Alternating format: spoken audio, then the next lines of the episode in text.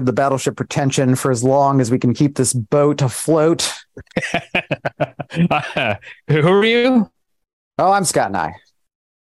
Yes, I'm David Bax. Uh, Tyler Smith is still uh, on an assignment in the hospital. I don't know if you follow Tyler on Twitter, but uh, he recently posted uh, a, a, picture of himself from his hospital bed, which is the first sort of uh, visual proof of life he's uh, he's he's sent out in all of in all of this time, which I think is a good sign that he's feeling well enough to to show himself.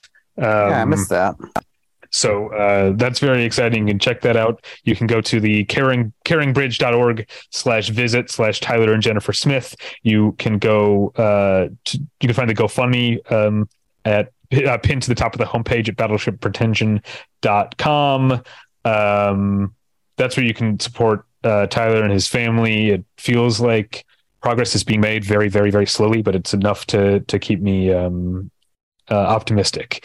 Uh, and in the uh, meantime, I said this on the Patreon, but I want to take a moment to thank editor at large Scott Nye for um, filling in so well for so long and, and for the uh, foreseeable future right now as as well. Um, it's been um, it's made it a much smoother transition, and uh, I don't know how I would have been able to keep this going without someone uh, as dedicated and you know good at podcasting as as Scott. So thank you, Scott, for for doing. Well, thank you for saying so. I've gotten better at podcasting over the years. I feel like I used to be very awkward at it. And now it's like riding an audible bike. yeah, I mean, I think that's what happens with everyone. You know, I mean, yeah. There's a reason. I mean, Tyler and I are so embarrassed of those first 40 episodes. Um, that most of them aren't available unless you pay us for them. Uh, and which uh, don't do that right now because I have uh, I don't have any idea how to. If you were to buy the first forty episodes, uh, I don't know how you would. Uh, I would get. that was something Tyler did. Although I think if you sign up for the Patreon at the right level, um, those are all there at a, at a certain level. Um, so that's one way to to to do it. Um, and yeah, sign up for the Patreon. Um, it supports Tyler, and also you get to hear you know fun stuff. You get to hear me and uh, me and Scott, uh, uh, me and Scott, Scott and I uh, uh, for the Oscar nominations. That's something we did a couple weeks ago on on the Patreon. That was a fun time. Uh, I think you were right with me and Scott because you wouldn't say you're you could come here I. You would say you could come here me. You're right. You're right.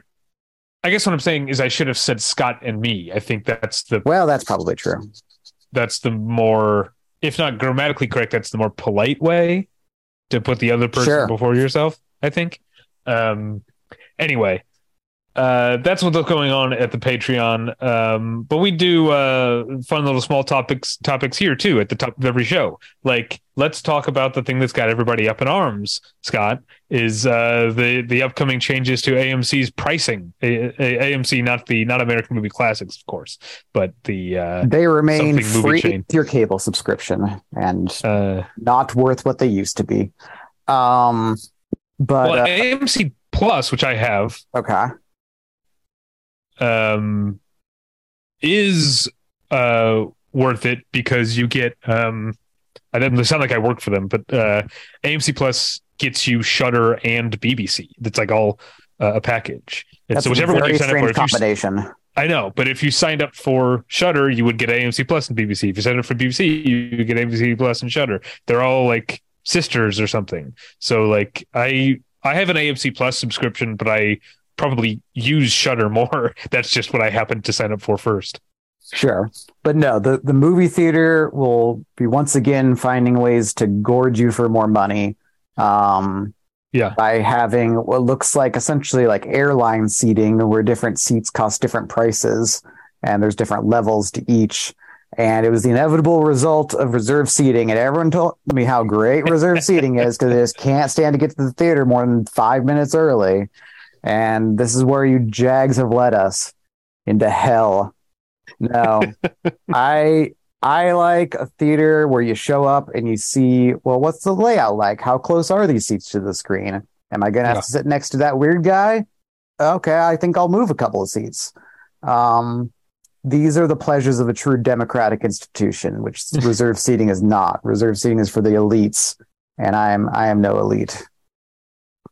Um, yeah, I still like reserve seating, but uh, um, especially if I know the theater, because that that takes away that question of like where are the good seats. If I know the theater, I'm happy with reserve seating. Um, I know you haven't although been to here the, uh, it bit me in the ass yeah? though last Yeah. week. Uh, go ahead, go ahead, uh, this is the the sh- raggedy. go ahead. I haven't was been to referring the, to. We have a lag. I, I yeah, I was here. referring to a raggedy boat at the top of the Yeah. show, and uh, our our internet issues are indeed that that boat. Um, you haven't been to the AMC Sunset Five, and so the AMC Sunset Five is an No. interesting reserve seat in conundrum. Most of their theaters are laid out exactly the same, and so if you look at an individual map, you don't know which auditorium you're in.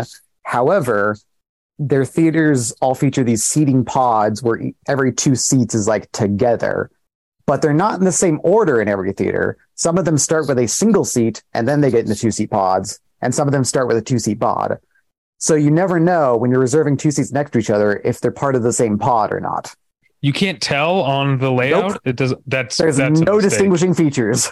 That's a mistake. Yep. Um, no, I got bitten. I went to Laemmle Glendale uh, last weekend to uh, Natalie and I went to see One Fine Morning, and Natalie likes to sit on an aisle. She likes to Okay. have uh, easy egress if she needs to. She doesn't like having to step over people if she needs to go to the bathroom. You can't box her in. uh, yeah, except I accidentally did because I picked what looked like a, a a seat on the end at Laemmle Glendale, but it turns out the second row that's like up one, you can only get to that row from one end. Oh yeah, The other end is like fenced off. in there. yeah.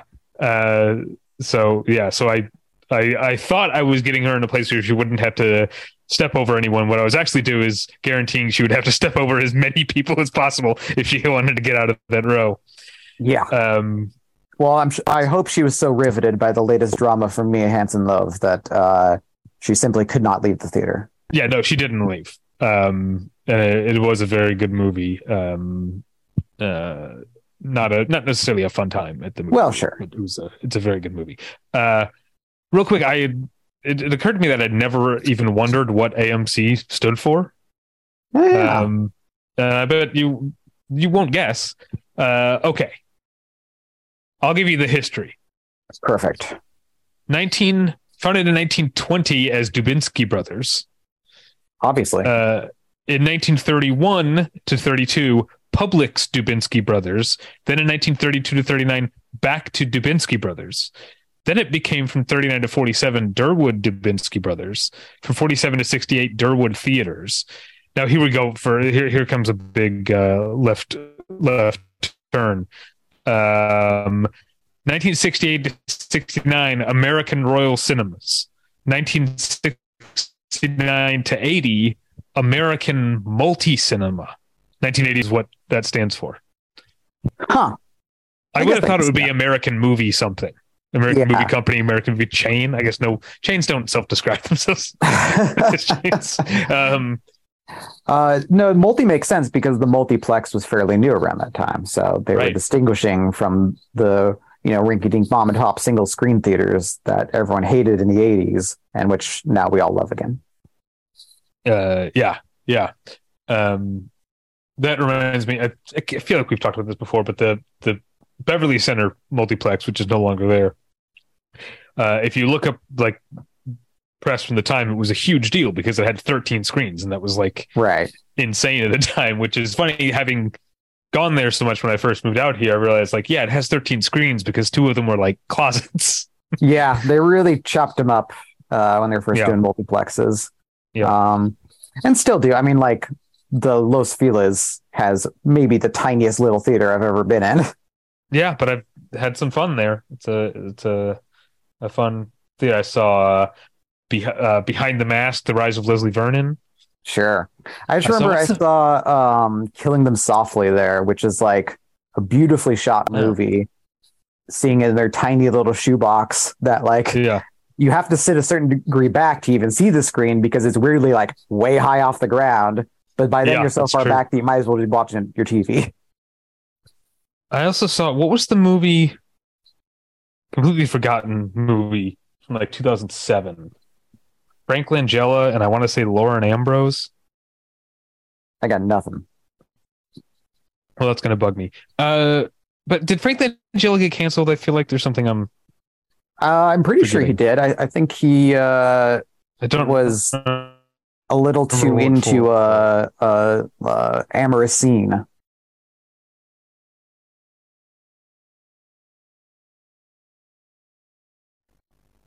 Oh, okay. Well, maybe it is romance. I can't remember. Uh, it's called Starting Out in the Evening, directed by Andrew Wagner, who uh, has only made one film since, and a, a 2017 feature called Breakable You with Holly Hunter and Tony Shalhoub and Alfred Molina and Kristen Milioti. Oh, he's doing all right. Don't you hate it when you are Oh, breakable? Met Wally. Oh, yeah. Uh, okay, this is all to say, um, given my uh, stance on reserve seating, no one will be surprised to find my resan- my stance on this new AMC thing, which is I don't really care. I don't care that much. It doesn't bother me. It's fine. Eh, Uh, you elites with your extra dollar to spend at the movies. Uh, but also you could save two dollars by getting one of the shitty seats. Like, That's no way to live. No, That seems that seems like a, that seems like a plus. I'll go sit in those third class seats to go see the re-release of Titanic. That'll be Yeah. fitting. Yeah. Um. Yeah. I don't. I'm sorry. I don't care. But uh, we don't have any more time for this AMC. We're out of uh, time. Bullshit. Well, I mean, I've said before. Maybe it's easier for me- for me to not care because, as I've said multiple times in this podcast, I don't go to AMC's, um, except for Well, yeah. screenings. Same. Um, but if this is successful there, obviously, you know, Yeah. your Regencies and your Cinemarks, the ones I do go to, will start uh will start using it.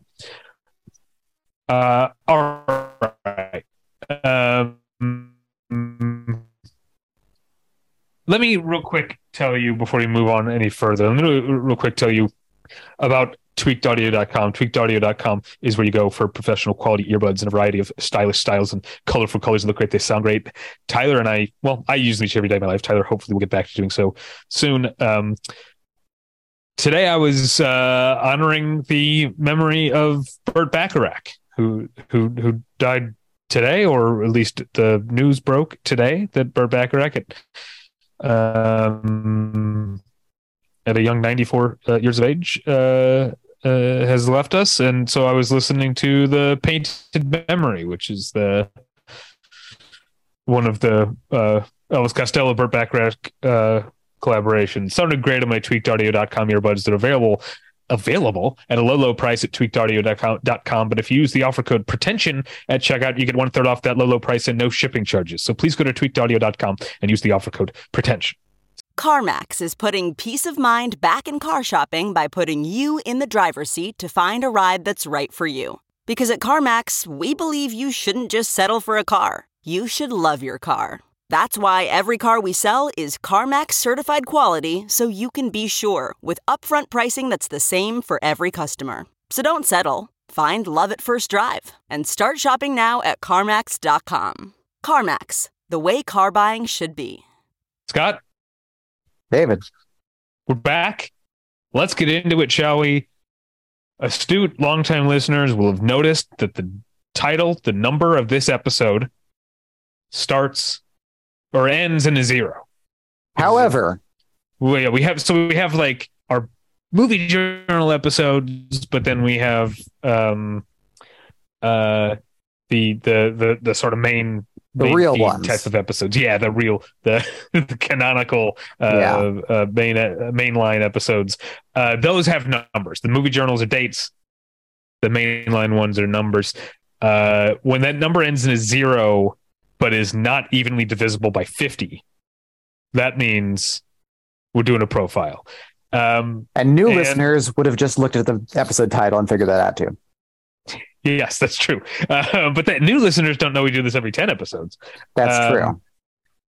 So our profiles pretty much all the time now are um, tributes to filmmakers or film artists, film related um, uh, uh, figures who have recently passed away.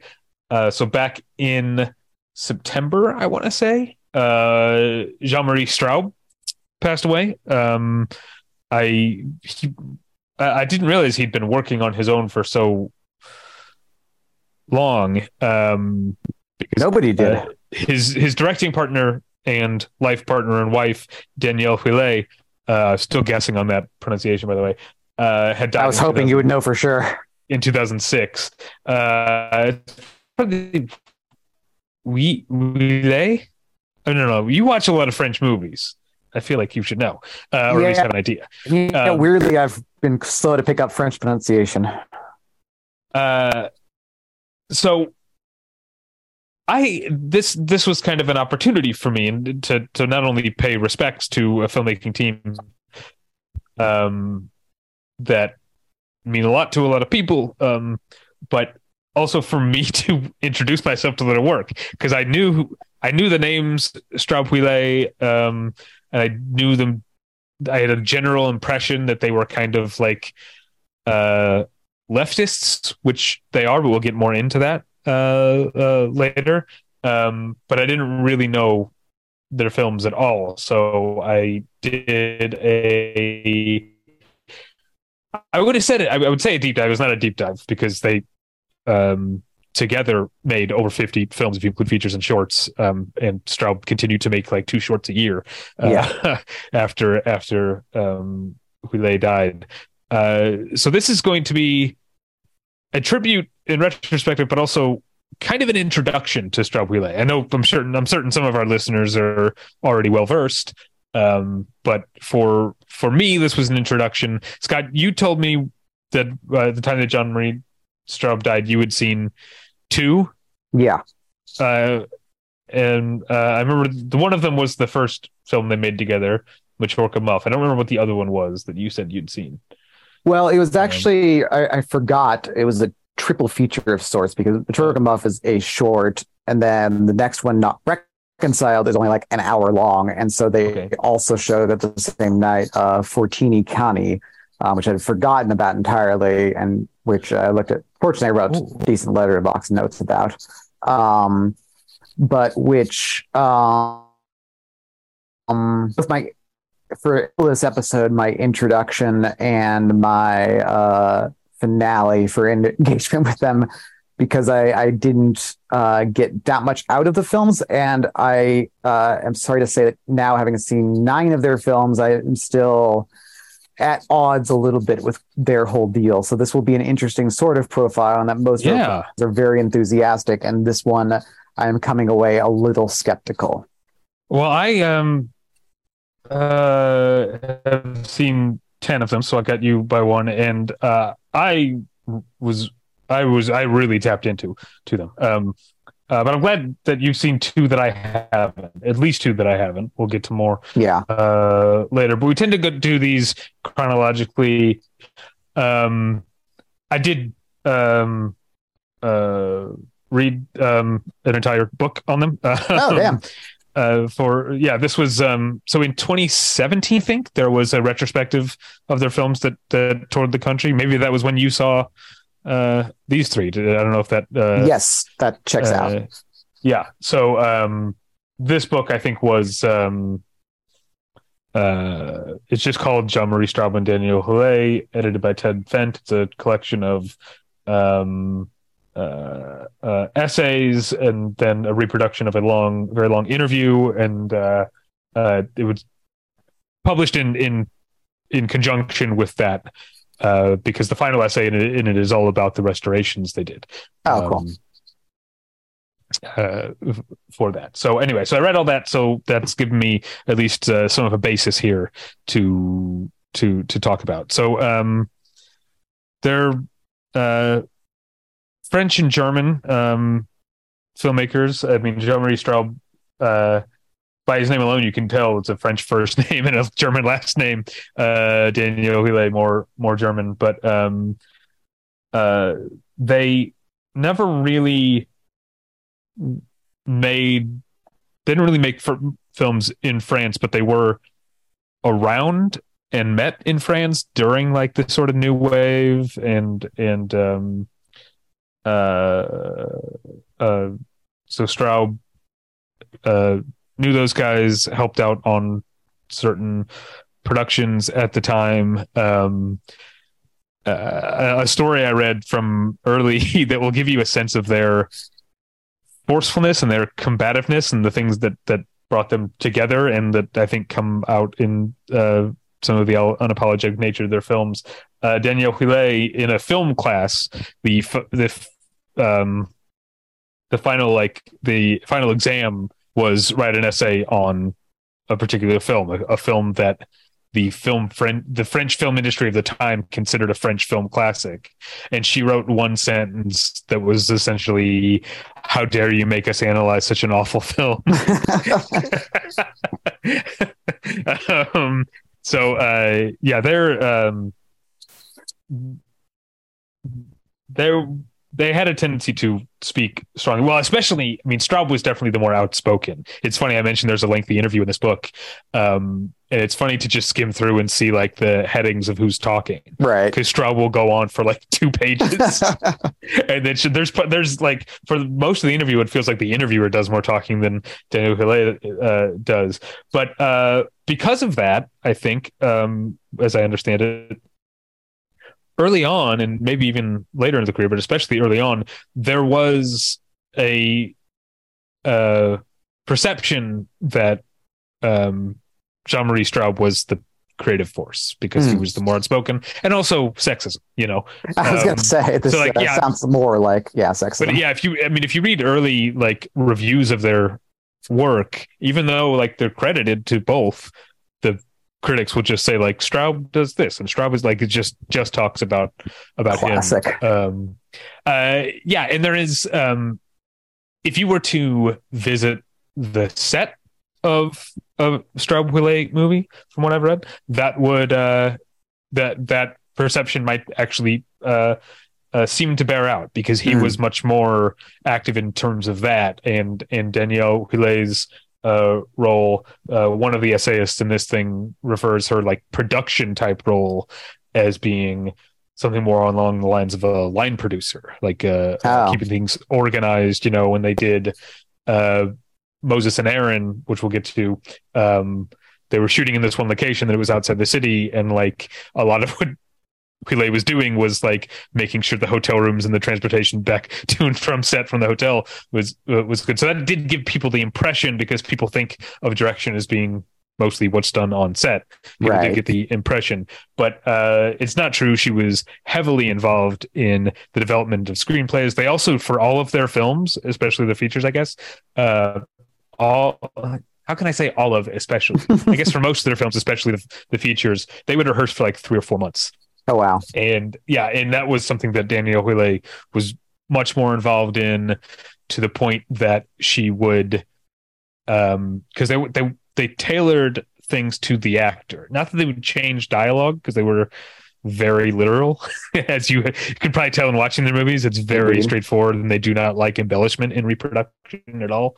But uh, they would, but she would take note of how an actor was more comfortable saying something mm. and then mm. would create annotated annotated versions of the screenplay that had like da- like dashes or ellipses or whatever to to to mimic the way that the actor talks so that he get it right as you as you can see from watching their movies they don't like a lot of embellishment in performance either a lot of it is very straightforward right um um very unaffected uh and uh, and then of course she was also uh, uh, intensely involved in the editing. The one thing I didn't a bit of research I didn't get to do. I did not get a chance to watch Pedro Costa's documentary mm. "Where Does Your Hidden Smile Lie," which is a documentary about them editing Sicilia, um, their 1989 film. Uh, but I read a number of accounts of what happens in in the movie and and how they um, argue, but not like in like argue like collaborators, not like a married couple, but uh, sure, uh, down to like whether to end a shot, literally a difference of one frame Like Yeah. mul- multiple accounts of the movie like got, mentioned that particular scene of them going back and forth about which frame to end the shot on. Um, anyway, I'm giving a lot of backstory because I have it. Um, but uh, we're gonna jump into the movies and go uh, chronologically as we always do, and and um, I should have more to add based on that. But uh, there are a lot of movies. Um, I, I I know that we are starting though with uh, Machorka Muff because that's the first one and you've seen it.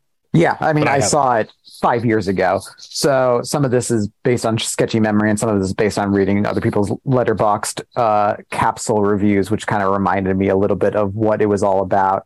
Um, It's a short film; it's like 18 minutes long. I didn't check, but my guess is it's probably on YouTube. A surprising number of their films are easily available on YouTube. Um, so I started to rent them through uh, Grasshopper until I discovered I didn't have to do that. um, But the grasshopper, I think, all come from the restorations from this 2017 retrospective, and Uh, they and they look good. yeah, the I grasshopper mean, ones that I watched, at least. A couple of the YouTube, YouTube ones I ones do. found looked quite good.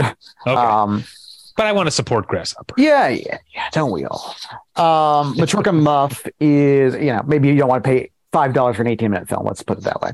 Um, Right. Muff is yeah, a short s- satire on sort of uh, positing that Germany's rearming itself, I believe, following World War II, and kind of satirizing the um, nationalism and uh, sort of, you know, obviously not, I I guess not overt Nazism, but certainly whenever you're dealing with German nationalism, one's mind does not go far from there.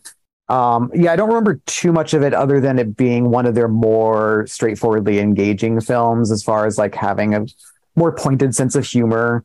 Um, sure, certainly its length helps, but um, you know, a certain bleak sense of humor too, and this kind of set the stage for a lot of their political anger that I, I think for the most part comes through more obliquely in the later films that I saw. This felt more like a younger person's kind of like vim and vigor kind of anger, um, at least from how I remember it, and uh, maybe a little more faster pace as well. Oh yeah, they definitely um uh their pacing changes over time. Um Yeah. Uh okay, well the next step is not reconciled, which we have both seen. I more recently, as in I saw it in December. Yeah. and you saw it six years ago or whatever. Um Yeah. But uh not reconciled is based on a novel by Heinrich Böll, and this is um going to be uh a lot of their films are I guess adaptations, Yeah, reproductions um, of of of of works. A lot of them are. We'll get to this later, but a lot of them are reproductions of unfinished works. um, Yeah, that was where it seems like they're. uh, It it feels like they're, well, they're they're so like monastically like uh, devoted to getting things as literally as possible because they don't like tricks they don't like dishonesty. And i think as someone who has said multiple times that honesty is my the number one thing that i value in movies i think that uh Strauben Huillet, maybe that's the reason that i feel like uh, uh so invigorated by their work. There's no dishonesty and there's also no we'll get to this more later but i just have all these thoughts in my head. The the dig on them for people who don't want to take the time to get to know them is often that they're, they're definitely intellectuals but i don't i can't think of a filmmaker that in my opinion has more respect for their audience and more refusal to talk down to their audience and condescend to them than the films that I watched uh, uh, in in research for this episode. Um, but I mentioned their unapologeticness. Not reconciled is uh, a great first. I mean, it's not even a feature really, sixty Yeah. minutes or whatever. But um, it, they, you know, they were living and working in in in Germany. The early part of their career is the Germany period. Uh, and this film was very much not well received uh, in, in Germany by audiences or or by by critics uh, because it deals with the sort of like Nazism, but also the fact that like uh, I was going to say how would you describe it? I'm who's seen it watched it two months ago. I should able to describe it better. Uh, but it's it is hard to just a lot as the movies go on. But um, um, in chronological order, um, instead, uh, but but but it's it, it it examines a family's sort of legacy of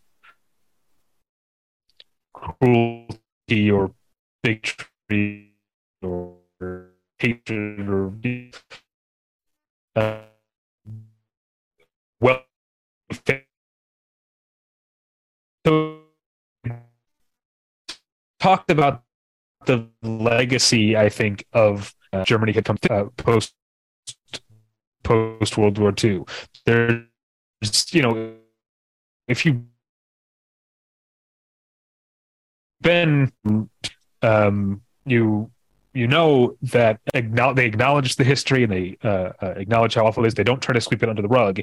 But I think the thing that Straub was criticizing is that they also kind of behave as if it's uh, in the past and not reconciled. There's a movie that says like, no, this this is part of a continuum. This is you know whether or not Nazism specifically or not. This uh, the the the hatred and the what's the word I'm looking for the um uh there's a there's a nauseating or nauseous a nauseous exceptionalism Hmm. that he is kind of saying didn't go away It's still you know very much his his uh um and, and you know, doing the uh, making the mistake again of uh, of saying his, but very much their um, uh, milieu um, is is being combative and being overtly political. Not reconciled, I think, is not uh, exemplary necessarily of of of their movies going forward. I think it's good, um, and it definitely has some memorable imagery, but uh, um, it's more specifically uh like point making it's it's it's it's it it has a sort of thesis to it in a way that i think the later films um don't uh uh, uh very man my vocabulary has evaded me today um but uh uh films very conspicuously have these theses. Uh, but okay, I've gone on too long. What do you not reconciled, Scott? What, what are your memories from? Yeah, from so long ago. Uh, well, my notes in Letterboxd are mainly saying uh, I didn't quite grok what they were laying down, uh, other than like, yeah, th- that it was charting the origins and legacy of Nazism. Um, I did say uh, what comes through is a sense of the ease with which those in power deny the humanity to their fellow citizens and the petty motivators that drive them to it. Uh, I think there was maybe something in the film about um, the sense in which people seek power and uh, domination over others, not because of any real true ambition, but just um, a strong sense of their own, I don't know, small mindedness, I guess, in some ways. Um, and just trying to dominate the sphere there. Uh, yeah, I mean, it's it, as with most their films, it's sort of dense and tangled and politically uh, intriguing, but hard to totally chart um, the complete through line. And I, I th- yeah, like I said, it was, and I'm actually saying now, yeah, it was a full six years ago that they showed this. It was January 2017, so it's been been quite some time. Uh, okay, uh, peek behind the curtain. I got kind of booted, so I didn't hear all, everything that Scott said about not reconciled, but I, I'll bet it was brilliant. Um, Sure was. so let's move on to maybe their most be- best known film. Would you I say? think so. um, at least is- by the Letterboxd, you know, hot ranking, it's just behind Cecilia, which I would not necessarily consider their best known films, but it is, I think, persistently available on MUBI, which maybe kicks it up a notch. Right. Yeah. Um, well, uh, how did you watch this one's called sorry, I should say this one's called Chronicle of Anna Magdalena Bach. How did you watch it? Uh, I rented this from Grasshopper, like an honorable citizen. Okay. I rented this one um, from Apple actually. Yeah. So I'm curious what was what language was Anna Magdalena Bach speaking in on the Grasshopper one? Oh, um, English.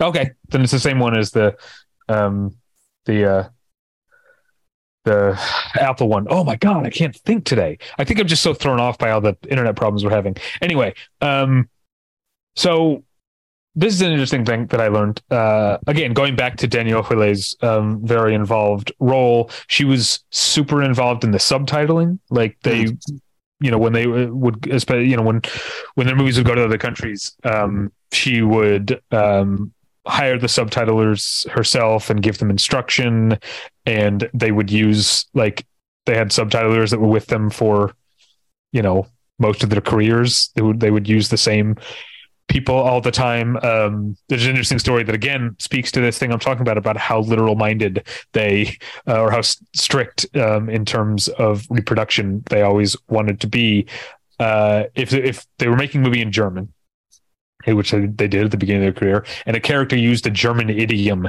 that wasn't used in that same way in other Mhm. countries.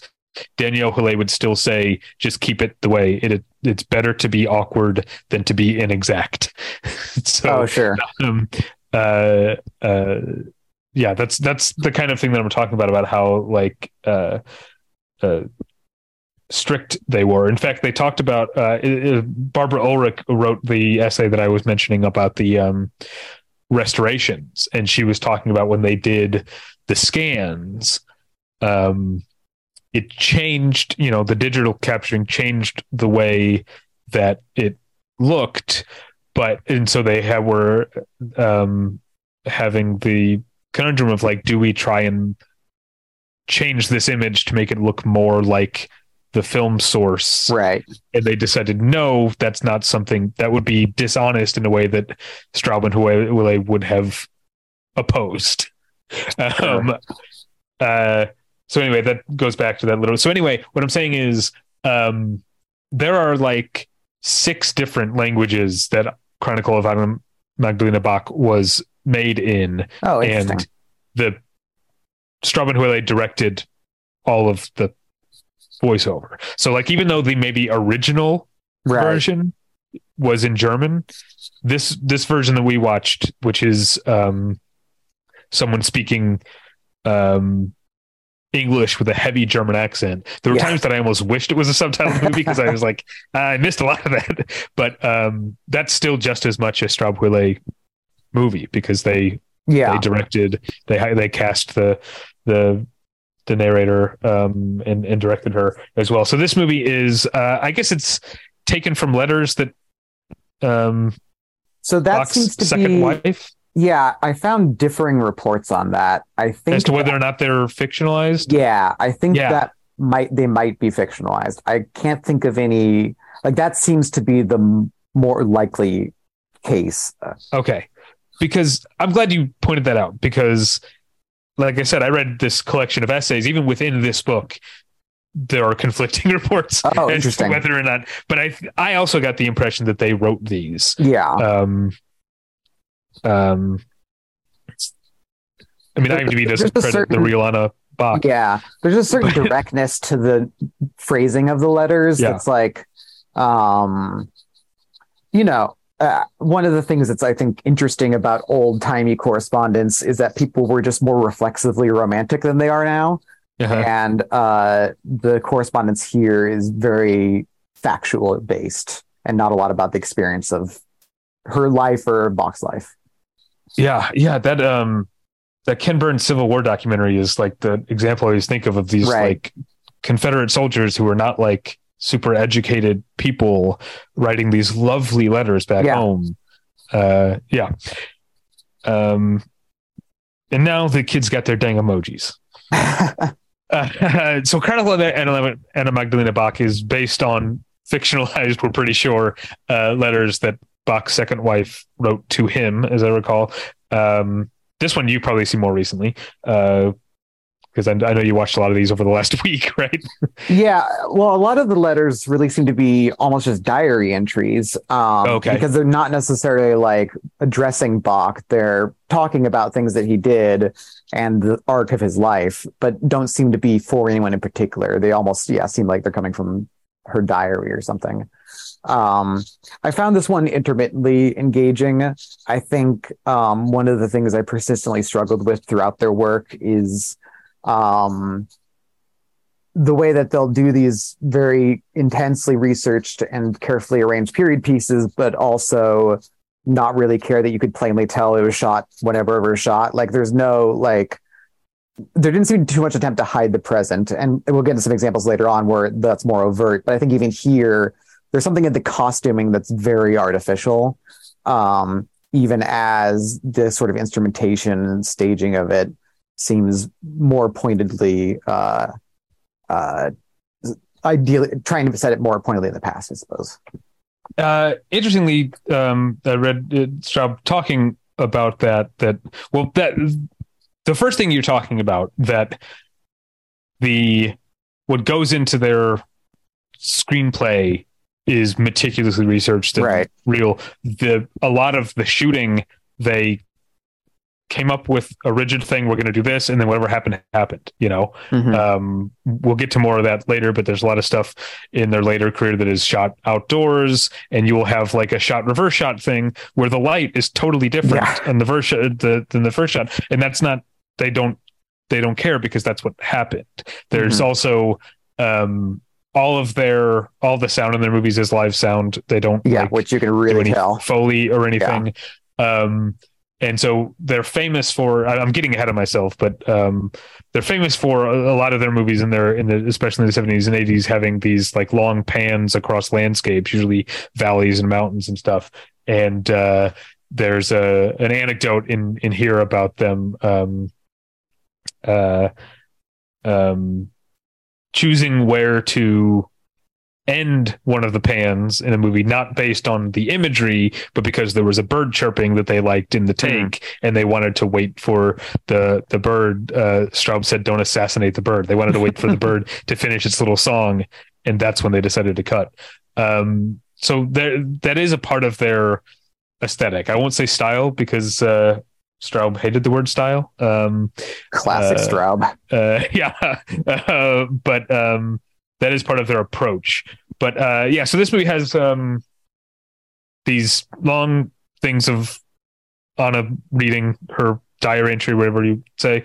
Uh, there's some scenes, uh, and um, it's worth noting here the actor they have playing Bach was the person they had their heart set on. So Machorka Muff and Not Reconciled were made before this, but this was the movie they started developing together that started their career, that started their marriage, was them coming up with this idea and developing this movie together. And they worked on it for years and years. Um, and at, at least one point, if not another point, had the funding to make it, except the funder said, you have to cast this person as Bach. Mm. And they were like, no, we, and so this is more of their uncompromising nature. They were like, no, our movie has this guy playing Bach. Um, and, um, that's crucial to it. So we're not going to take your money. So they had to wait until they could do it their way and they made it.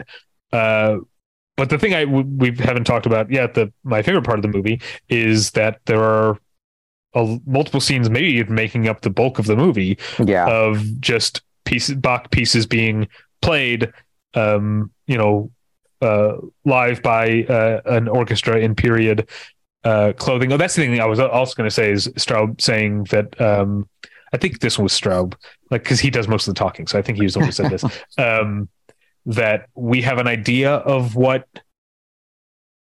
like a time period really looked like based on the movies we've seen about that time period, but that the clothes and wigs in something like this are actually more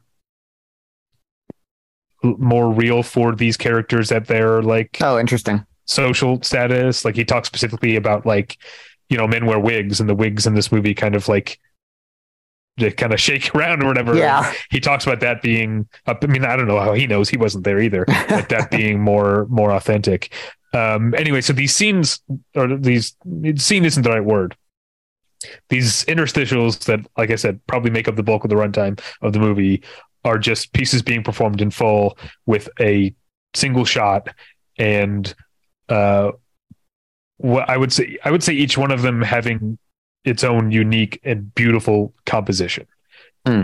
uh that that made it uh I mean these these these directors are um obviously based on their uh inspirations a fan of the fine arts although not as much so as you would think um uh they often made movies or claim to have made movies that are adaptations of these operas and stuff Right. um as a way of helping themselves to understand things that they like works that they didn't get um, so uh I, I so anyway i don't know but um there's a painting type aspect to a lot of their compositions where uh yeah it their shots hold for a long time but when you've got an entire orchestra or, or whatever you would call a chamber orchestra um playing an entire piece there's so much for you to look at and there's so much so many little uh little movements. Uh i'll i'll quote straub again. He did most of the talking like i said.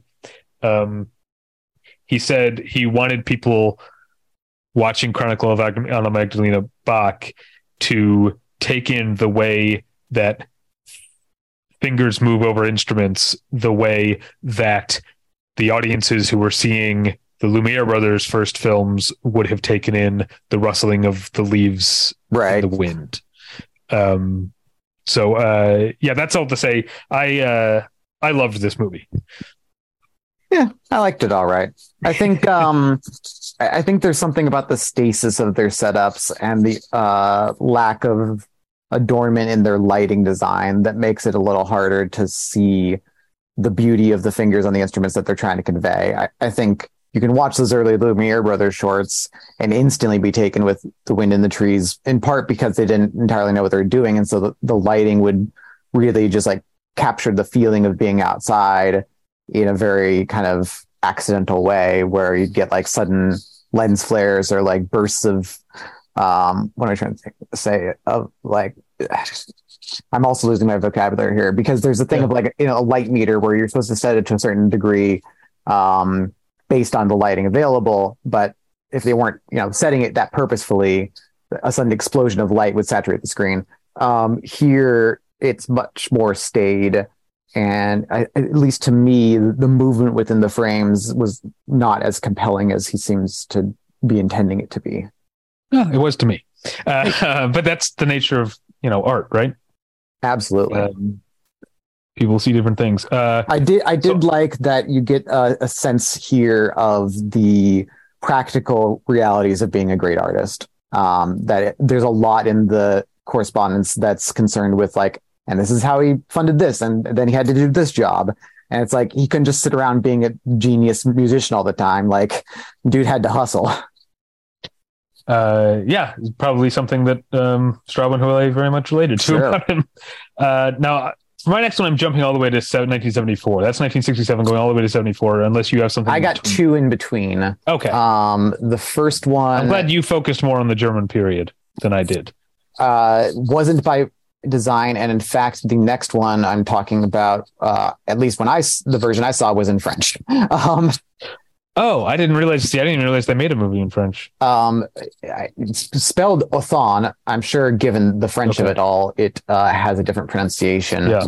Um, so one of the things we'll be talking about as we go along, and I'm not sure the extent to which you encountered this, depending on the sources of uh, the films, how you saw them, is they had uh, similar actually to Jean-Luc Godard, uh, somewhat of a testy relationship with subtitling. And so in some of their films, there will be long stretches of dialogue that go completely unsubtitled.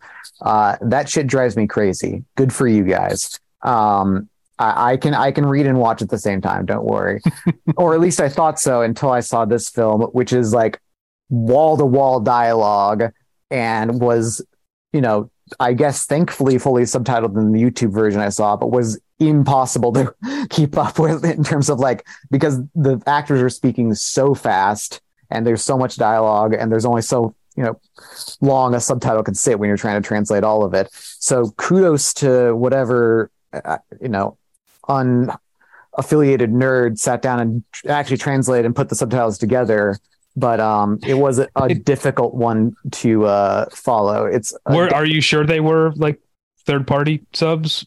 Um, I guess I'm just taking as inspiration the idea that in every other like official release film of theirs I saw, there was big patches of non subtitle dialogue. And I know that they did that in part because they didn't they wanted to convey like the meaning of it and less mm-hmm. like uh the point by point um, everything that's being said and wanted people to be able to focus on the images to a degree. So I'd be surprised, but I, I couldn't okay. say for sure. um, yeah, this is an adaptation of a tragedy from 1664.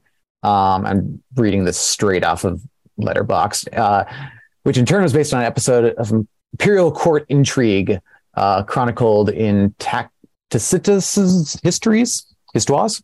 Um, they use kind of classical costuming, you know, a lot of togas and um, actors reading things, you know, in somewhat flat diction, as is very common for the, especially the earlier stuff. I think the later stuff I saw, there tends to be a bit more actoral flourishes. Um, and I definitely, you know, got the sense that there was some court intrigue here. Um, got the sense of a classical drama, but I, I think this is where I start to come up at, at, odds with their work is that I like a little drama in, in my drama.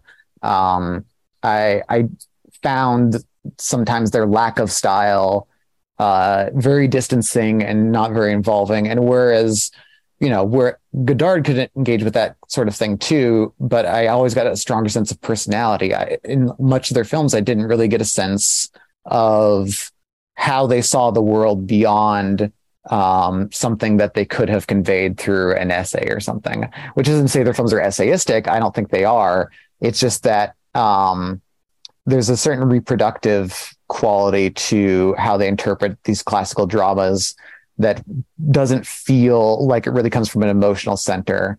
And for me, um, I, I think I just need like some some emotional hook on it all. Uh, yeah, I, I haven't seen this one, but that's um, that's very much by design. They, um, uh, especially as they went on, they did not want to ever impose a point of view. Um, on God forbid on, you have a point of view, films. you know. uh, I think they would say they have a point of view, but they were allergic to imposing a point of view. Um, uh, Straub again because he does a little talking, uh, um, referred to it as um, getting, having a viewpoint opposed on you is even if it's a a positive viewpoint uh, is like getting hit on the head, and even if you get hit on the head with the best of intentions, it still hurts. yeah, I think just for me, like art's all about getting a window into someone else's soul, and I, I just didn't, you know, whatever soul they're trying to convey, I only intermittently got a glimpse of through these films.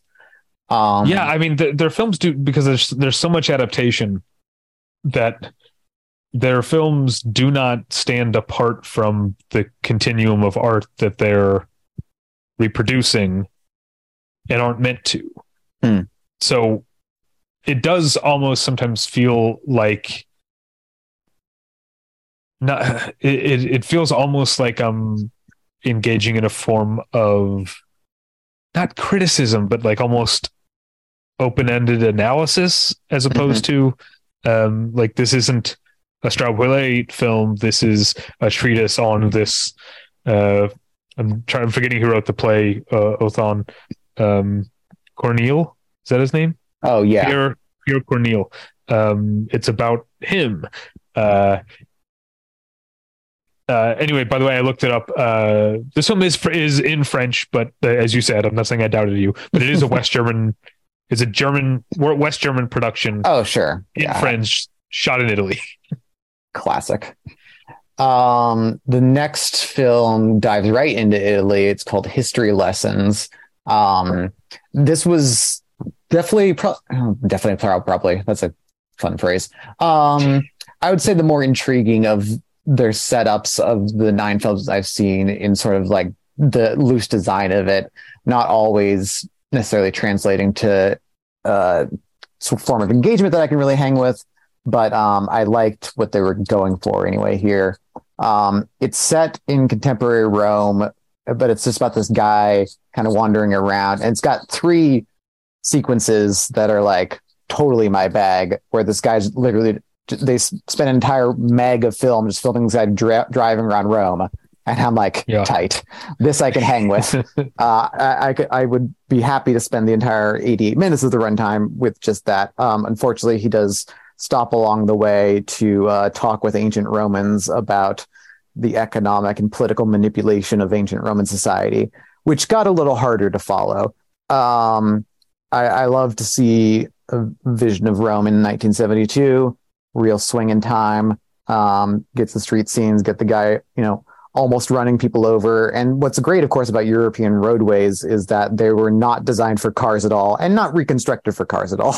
Um, they're just like these tiny little avenues that people have to dive around and try to make work with cars. And so he'll like get to midway down a road and then there's another car coming the other way. So one of them has to stop and back up and let the other guy through.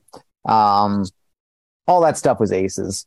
Um, the conversations with ancient Romans, um, I definitely found harder to follow, and definitely the intermittent subtitling didn't help. Um, where it'd be like, oh, now this is the line I get to know what they're saying. Oh, this is the line I don't know what they're saying. And how do I connect the two? Who can say?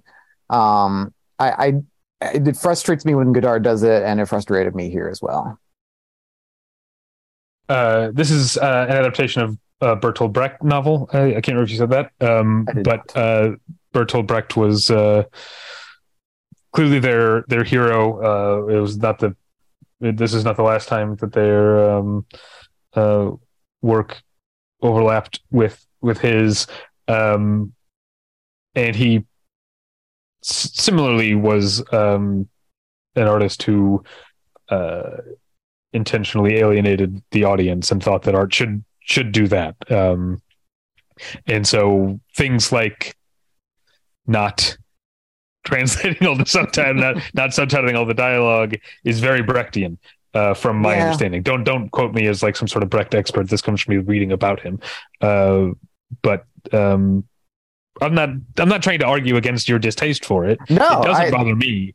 That but, I uh, argue against my distaste all all night. I, I think, but I'm just saying it's part of their that is their worldview. You said they don't you don't have a worldview. That is their worldview. Their worldview is denying you shit. I don't know. Yeah, I mean, at least Brecht had some good jokes along the way. You know.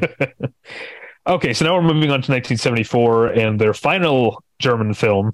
Um, again, uh, so history lessons is an adaptation of an unfinished novel. Moses and Aaron, or Moses und Aaron, um, is an adaptation of an unfinished opera. No, I have this uh, down as 75. Why do I have this down as 75? That's weird. It might be. I'm going from the filmography that's printed in the back of this this book. It, ah, uh, it could be 75. We got the internet, David. Um, but it's just easy to have it right here. Yeah. But, uh, yeah, whatever, whatever year you want to call it, uh, 1974, 75. Um, Moses and Aaron is an adaptation of an unfinished opera by Arnold Schoenberg, who, again, an artist they clearly liked and, and did more than, uh, um, one movie, uh, w- uh, about his work. Um, this movie was shot uh, entirely outdoors. You talked about the lighting in Chronicle of Anna Magdalena Bach. They clearly liked shooting outdoors because they didn't like artificial lighting. Yeah. Um, so that a lot of their stuff takes place outdoors. Um, this one's entirely outdoors, although some of it takes place at night. So obviously there's there's artificial light there. I can't remember. Did, I haven't asked you. Did you watch this one? I did. Uh, okay. I like uh, parts of it. Yeah. It it it's um, shot entirely in um, uh, at the ruins of an old Roman, I guess, arena. Um, Which I think they uh, spent like years looking for a setting for this. yeah, I read. Yeah, that's very like them. Um, yeah. and uh, yeah, it, so it has uh, this. I would describe this, and, and other people that I've read these essays with d- described this as their most accessible film because of the simple fact that it, it tells a story, and because everyone is singing, they can't do that flat affect thing right. like. So um uh and it also like it has uh, uh I've, I've talked before about like minimalist type of films which um again these guys didn't like anything anyone ever said about their films so they hated when their films are called minimalist but they clearly are um yeah they, they were real cantankerous cranks um sometimes stepping over overboard, especially Straub. I don't know if you know about what he said at the Venice Film Festival in no. the 2000s. Um, he said, I'm paraphrasing, but I'm pretty sure I have it. As long as there is a mere American imperialist capitalism in the world, there will never be enough terrorists. That's what he said. um, so, uh, uh, yeah, I, am not sure I agree with his conclusion, but just the phrase "there can never be enough terrorists." yes, it's a, it's a it's a good turn of phrase. Uh, yeah. Um, a lot of people distance themselves from him that, uh, you don't say.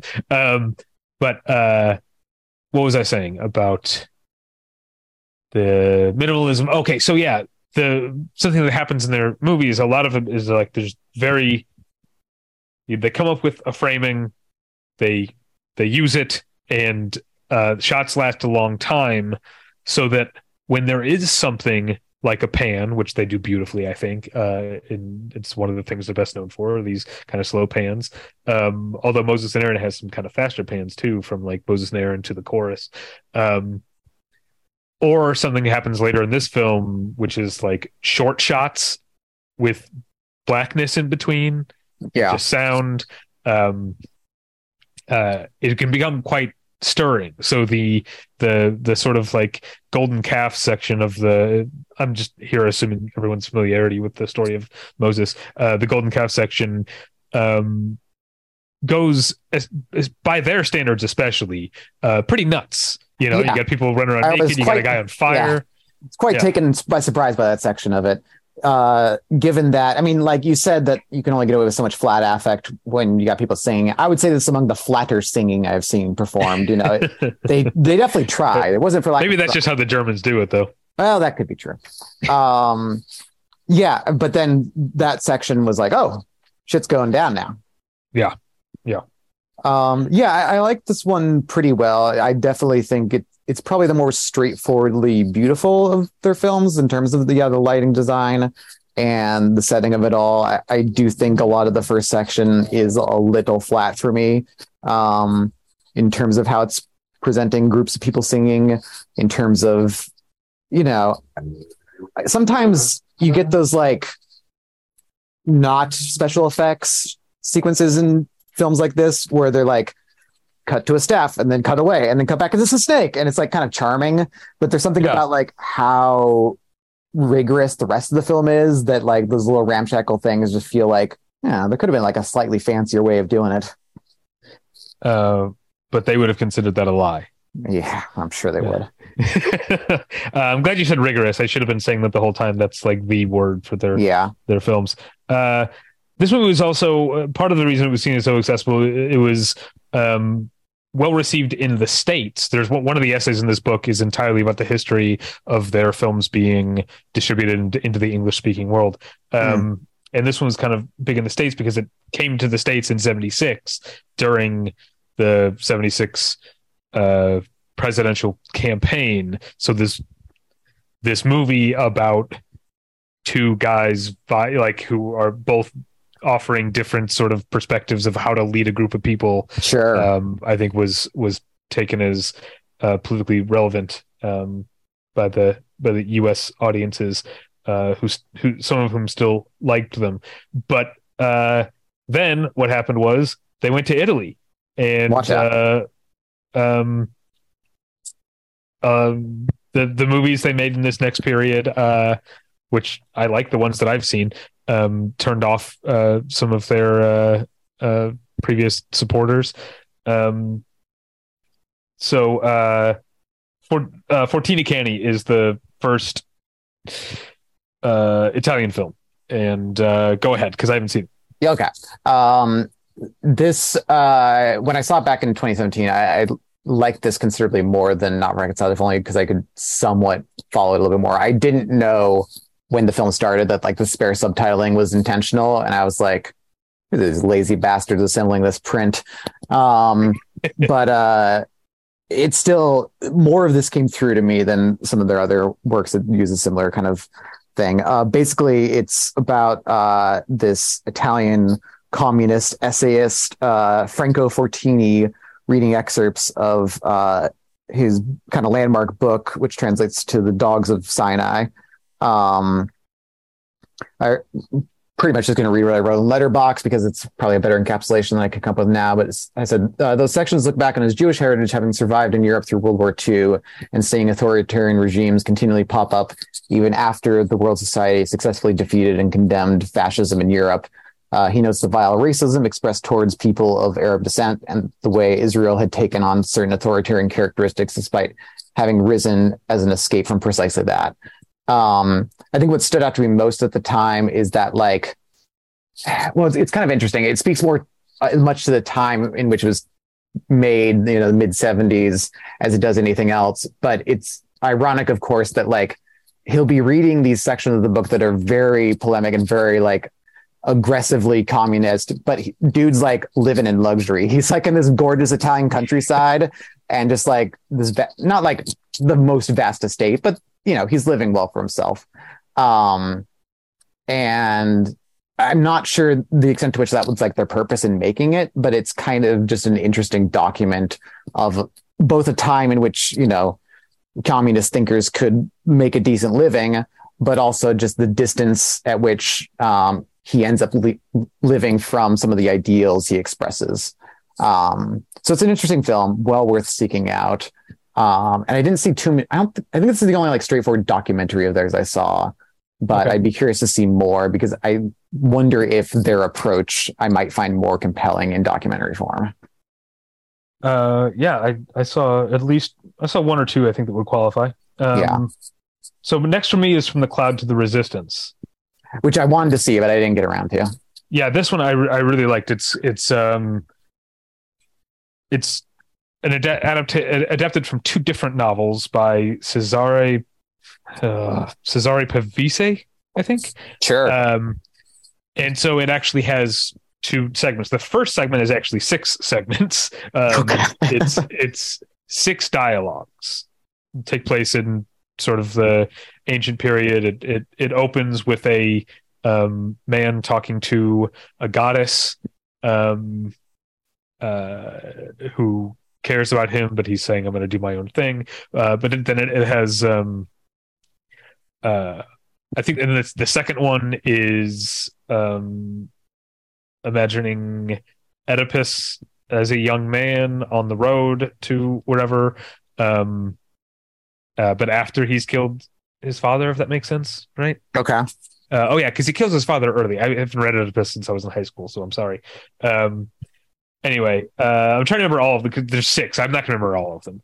Uh, one of them is two hunters. This is the one I really loved. Um, uh, two hunters talking about a man who might have been a comrade of theirs, a fellow hunter whom they killed because he turned. He's he didn't literally turn into an animal, but he started acting like an animal, and they killed him. And they're on either side of whether or not they should have done that. Um, but uh, that that rigor is is there. You know, that entire first section of the the um, man talking to the goddess. The goddess is sitting up a tree, up in a tree. He's standing on the ground, and it's just like a back and forth, just like there's like two shots, and they just repeated those uh, for that entire little segment. The Oedipus one is even more rigorous, where it's a single shot from the back of the cart. You barely it's two guys talking, but you barely even see. Only if they turn far enough to toward each other do you even see their faces. Mm. It's mostly just the back backs of their heads. But the hunter one has a few, uh, uh, I don't know, flights of of of fancy. There's um, uh, it takes place at night, and uh, one of the men is, if as I recall, one of the men is seated and one of the men is standing. But there's also a shot of uh, a wolf who's lying on a nearby rock that it keeps returning to, and one of the the men's uh, swords or or daggers or whatever is lying on the rock next to this wolf, and just this uh, this shot of a wolf uh, lying on a rock with the probably fake moonlight glistening off of this dagger is uh, really stunning to me, uh, really beautiful. So I can't remember all of those. And then the second half of the movie um, takes place in the 20th century, based on a different Pavese novel about a man uh, returning to his small town or his village, I guess, that he grew up in after a long time away, uh, which obviously will be the subject of a later uh, um, uh, Straub movie that we've already mentioned, Sicilia. Uh, but um, uh, he he he he comes he comes back and and uh, the town has changed drastically from the war. Most of the people that he knew were gone or dead. Um, and uh, he's just having conversations with the. When you watch all these movies in a long, in a short Yeah. period of time, sometimes things. So I can't remember who the other guy. The guy is like a local government official. I can't remember now. Um, but he's both basically walking around the entire movie talking to this guy about the town and how things have changed. But then there's also this kid, um, uh, who's who's around, uh, and they um, he gives the kid a knife, um, uh, or he offers the kid. He was like. Do you want? I can't remember. Do you want money or do you want a knife? And he was like candy or a knife. And he was like, the kid's like, I'll take the knife. And he's like, um, and what if your father takes this away from you? And says the kid says, uh, if my father tries to take the knife away from me, I'll kill him. um, uh, and so I think this movie. Um, oh yeah, there. Uh, the, I think the final segment um, in the first half. The first half is really the best part. The second half is good too, but the first half is really all, all these little dialogues. The final one is this guy has come from one part of ancient Rome to another where they have different traditions and he um and different religious traditions. And he has come ostensibly to volunteer to be a sacrifice to uh, these people's god that they have to sacrifice one person a virile person uh, in the fields every year to keep the crop uh, uh, growing. So he's ostensibly come to do that, but we realize over the course of his dialogue with the head of this town, um, uh, his real sort of uh, rhetorical um, um, goal is he eventually makes the case that this guy has benefited from generations of these uh, uh, sacrifices. His family have become who they are and have become wealthy who, uh, because of this. And he argues that your blood is so imbued with the power that if we just sacrifice you instead, the town will never have to sacrifice anyone ever again. um, so you get their their leftism very much coming across Sure. uh, there. Um, uh, but I guess in a different way than um, not reconciled, but similar. The movie is, I think, making a point of like we think that we have, we like to think that we have progressed, but some things, um, some there's there's some sort of uh, barbarism or deceit um, in that that has always been a part of of of, of humanity. Um, or maybe specifically of Italy's, um, it wouldn't be beyond Straub and Huillet to make that kind of Sure. uh, argument. They were very critical of specifically like Western European nations. That was what they knew, and that was what they chose to criticize. They didn't weirdly didn't spend a lot of time um, criticizing the U.S. They um, were happy to visit the two times I think they visited the U.S. Uh, and also um, Straub once said that he preferred negative reviews written by Americans, American critics, to negative reviews written by German critics because at least the American critics could be funny. Uh, there you go. uh, I feel like there was something else I was going to say about this, and I'll like fucking kick myself uh, Sure. if I later when I remember what it was. But uh, yeah, so yeah, we we're three into the Italian period, and uh, I think it's going pretty well. Um, but I'm jumping all the way to the 80s next for class. Yeah, my next one is relations. that 84. Your next as well. Yeah, 84. Is that class relations or is Yeah. Yeah, yeah. Okay. Um, so class relations um, is the only uh, of the ones I've watched, the only one that maybe has um, a challenge to Moses and Aaron is being uh, most accessible because it is just a straightforward story. Yeah. As Uh, far as their sort of thing goes, yeah, it's pretty, uh, it's e- relatively easy to follow, and not a lot of plot developments anyway, but also just Yeah. adapted from a well known novel, which helps. yeah, a Franz Kafka uh, novel. Um, uh, so um, it's about a young, like middle class man, right? He's like, Yeah. how old? He's supposed to be like eighteen or so. Yeah. Um, Recently been- come into his own, as it were. Yeah, uh, he's been shipped off uh, to the U.S. The Franz Kafka novel is called America. Um, With a K. right? Yeah, not with three Ks. Guys, no. uh, would would have us uh, spell it. But um, uh, yeah, so he comes to uh, uh, America and um, I guess uh, has a series of odd jobs. um, Yeah, but sure. how would but it, he's he's got this um. Well, it's all it- it's hard to like detect and all that flat affect.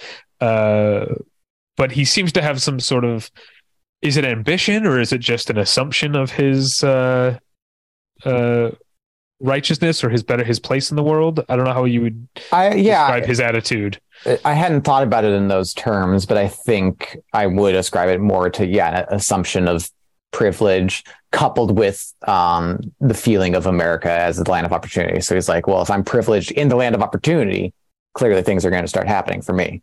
yeah um okay uh yeah I'm not going to try and pretend we didn't just have a little stop down because of more um so we were talking about class relations i don't remember i don't know where i was when we when i when i dropped out. Um but i think i was saying that like uh it's this isn't necessarily my favorite um but there's a lot of things that are interesting about it. If i give some backstory uh this was their second time in um in the us and uh also their second time in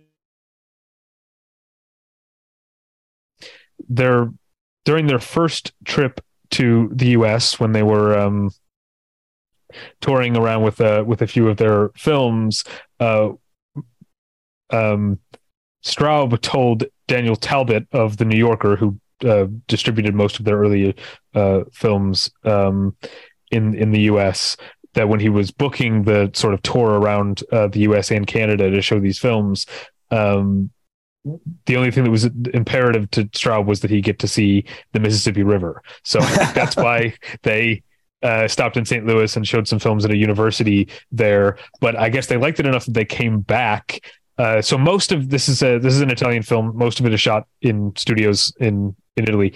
Um, the the characters are speaking German, of course, because it's Kafka. Right, right. Um, uh, but um, there are two sections. There's a brief uh, thing they shot in New York when he arrives and gets off the boat.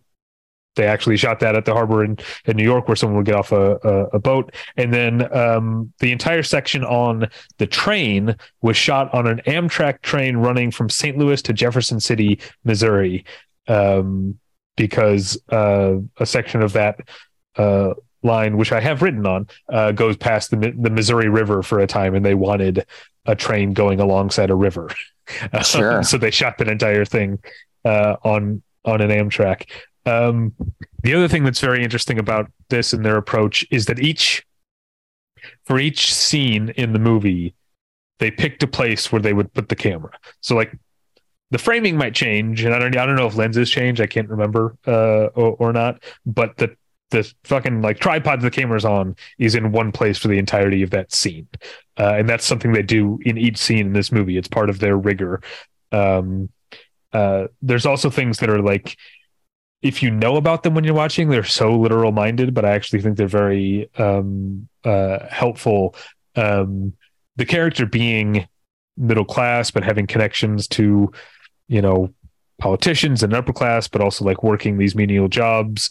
The way that he is framed, who's in the frame with him will depend on his stat- status in any Hmm. particular scene. So like when he's on the boat at the beginning and he's getting in trouble, he's framed with the like uh the stoker or whatever you call the guy who uh does the steam like the coal the coal shoveler guy Right. he's framed with him but then once he's offered this chance to go to to america he they frame him so that the the coal shoveler guy is no longer in the same frame with him because he's now he's leaving that strata and moving to somewhere somewhere else. Um and that's the thing they do uh throughout the movie.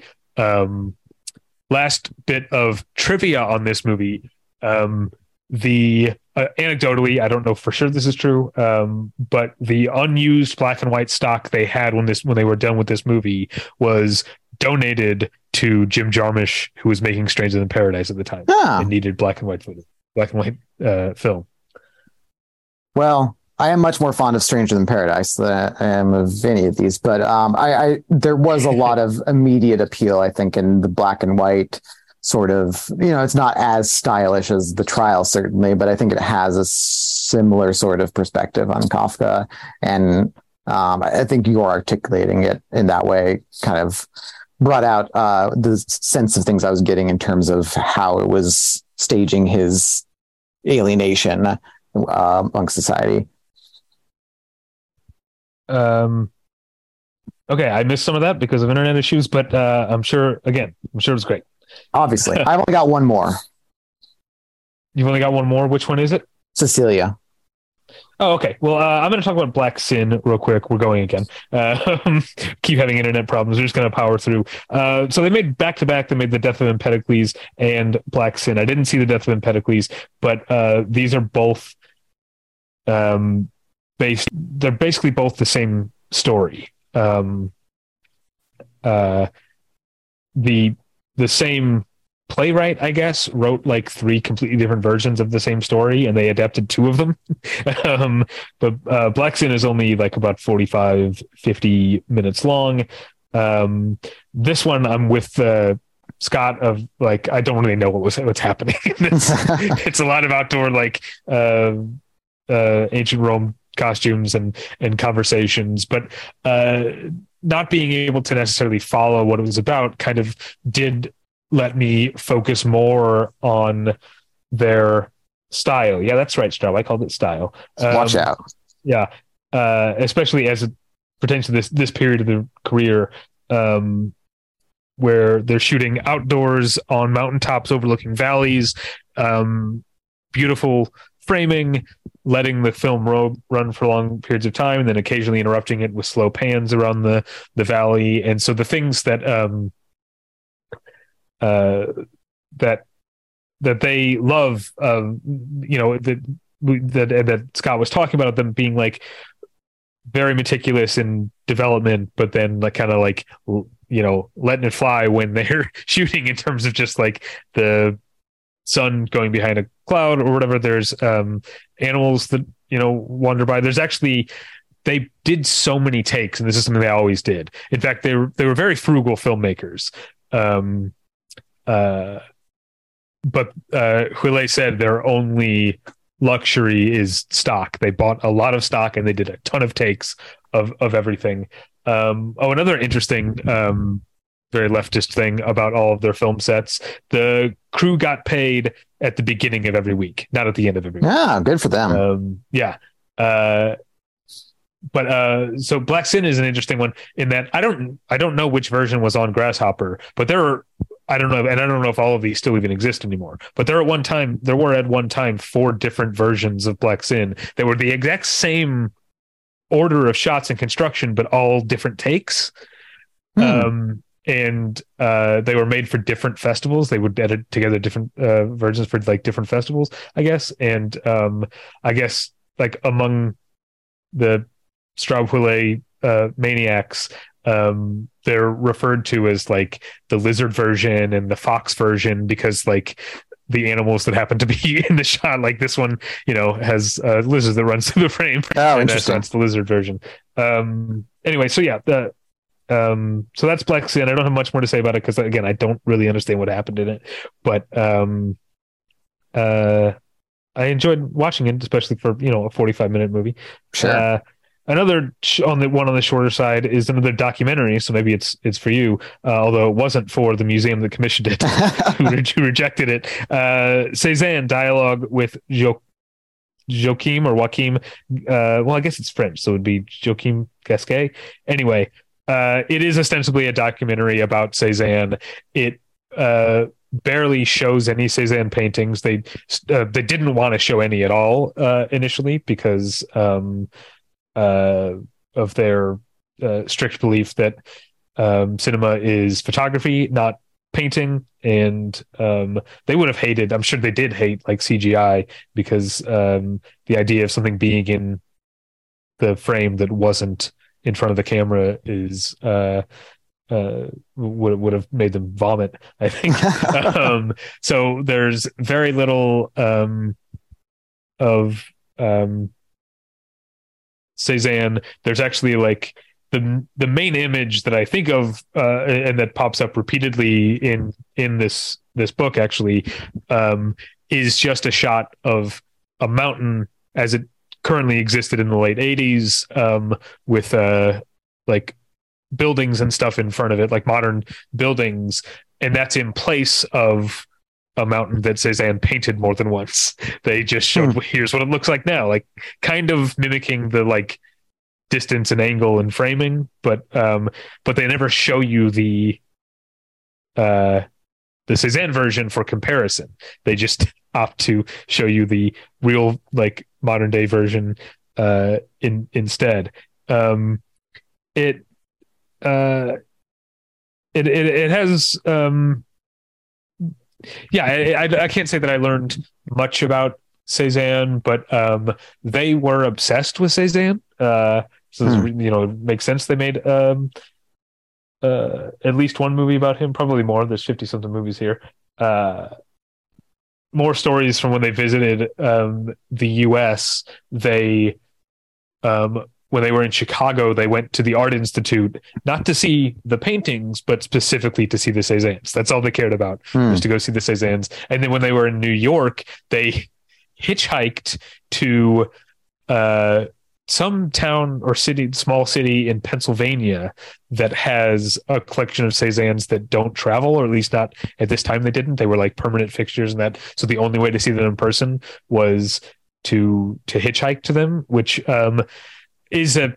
an illustration of their uh, uh, doggedness, but also like weirdly an encapsulation of their entire like philosophy of how you engage with art. That you need to come to it and not expect it to come to you uh, in any way whatsoever.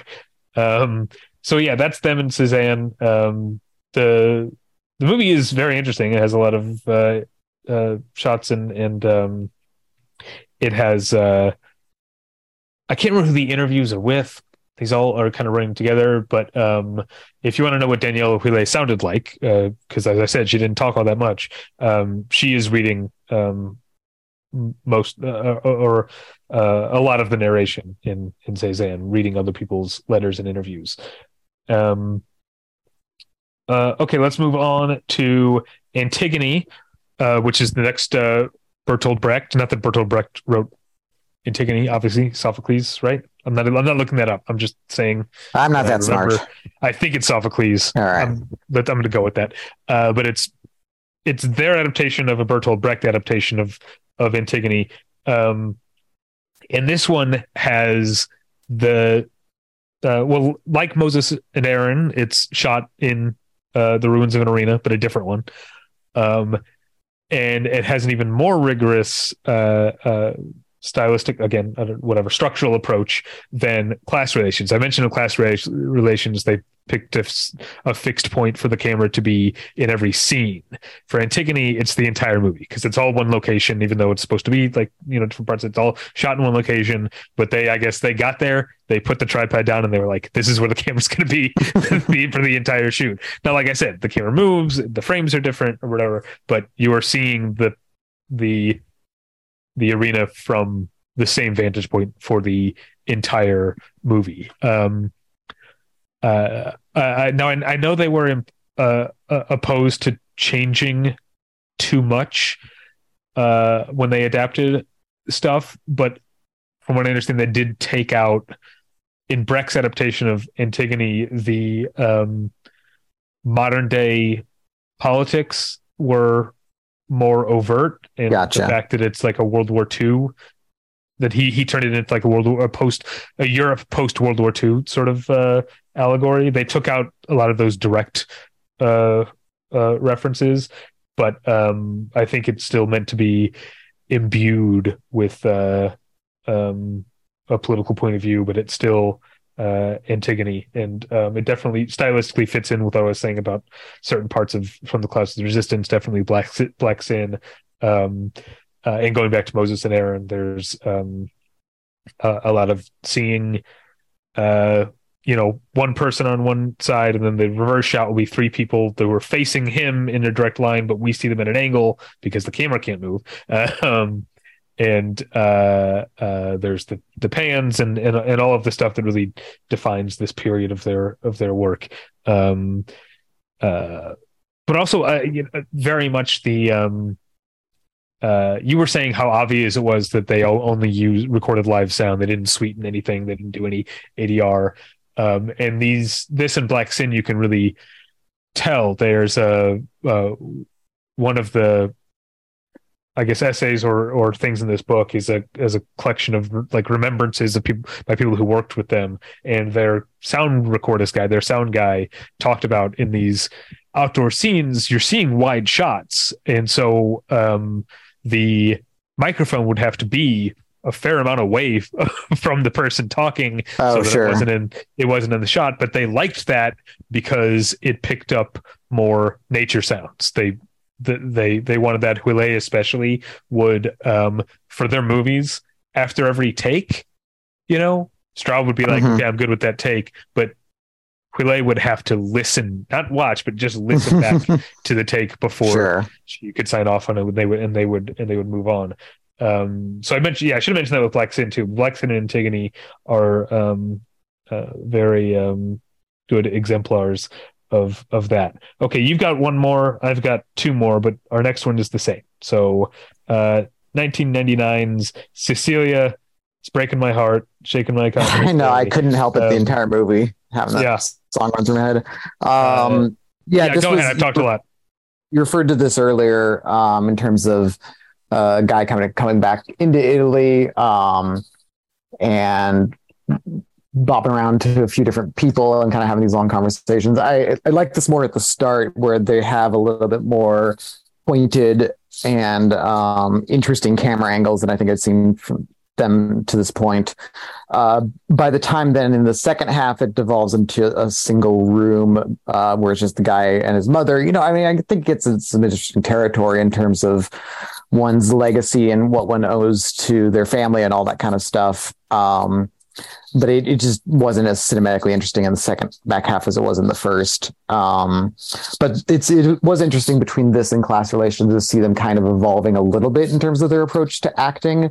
You know, I'd still say the affectation is overall flat, but it's almost like it's flat at a higher register, if that makes sense. It's like everyone's kind of performing in the same way, but at a higher uh, stake than they had been in uh, the prior films, which was much more like almost monotone. Here, you got people like overtly shouting at each other, and you know, one can ascribe cultural uh, stereotypes to the difference between working with German actors and Italian actors, but um, Yeah. I'm sure that's not all that came into play.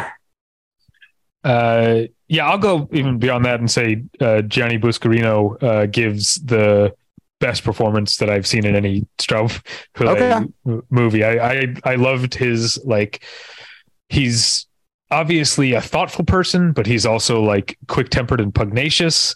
Um, he's got like a slight uh, almost lisp um, Yeah. that weirdly makes him seem like an even tougher guy uh, in in a way that is hard to describe.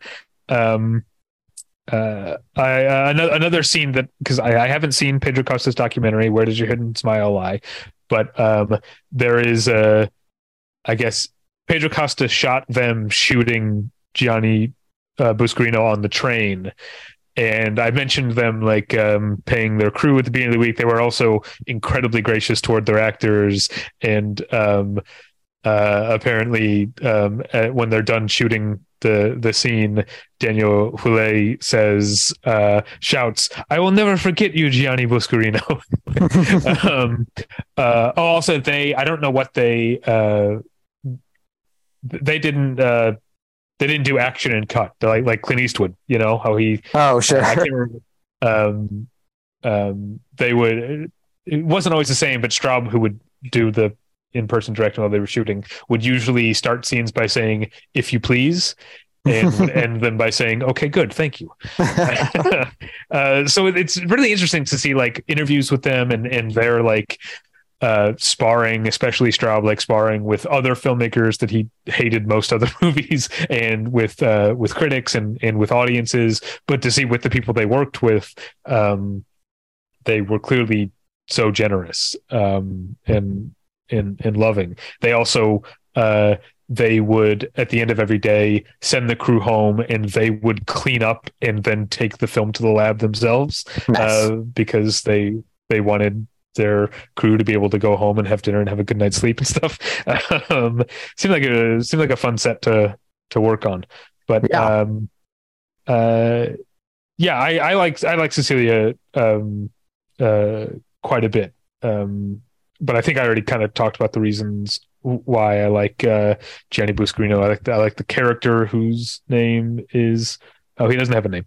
Um, uh, but uh, yeah, there's yeah, there's a part of the train, and there's the you you mentioned the the you refer to the second half and the long scene with the mother in the house, but that's actually not the end. No, it's true. They do have one kind yeah, of wrap up scene. The end of of the scene is him um, talking to a guy who a knife sharpener, like a street uh, knife sharpener, and um, that uh, uh, that discussion, I think, um, feels like in a way that I, I, I don't know. I think it's maybe good.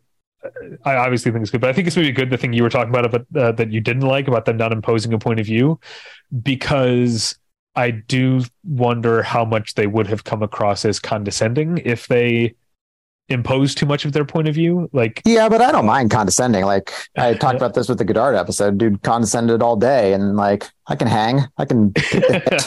but I, I mean, some. I, I think some of their ideas about the working class were the kind of ideas that intellectual liberals have about the working class. Maybe a bit of like uh, insulting romanticism. Um, sure, but uh, because of their dedication to just translating things straight across, they didn't have a um, they didn't give themselves the opportunity to put their thumb on the scale too much with that. Um, so I uh, um, I quite like this this final scene with uh, um, with Gianni Buscarino and the and the knife sharpener. Uh, so that's it for you. Uh, I have one more, which um, is uh, was made after Huillet's death, but she is credited. It's a documentary mm. called The Itinerary of Jean Bricard.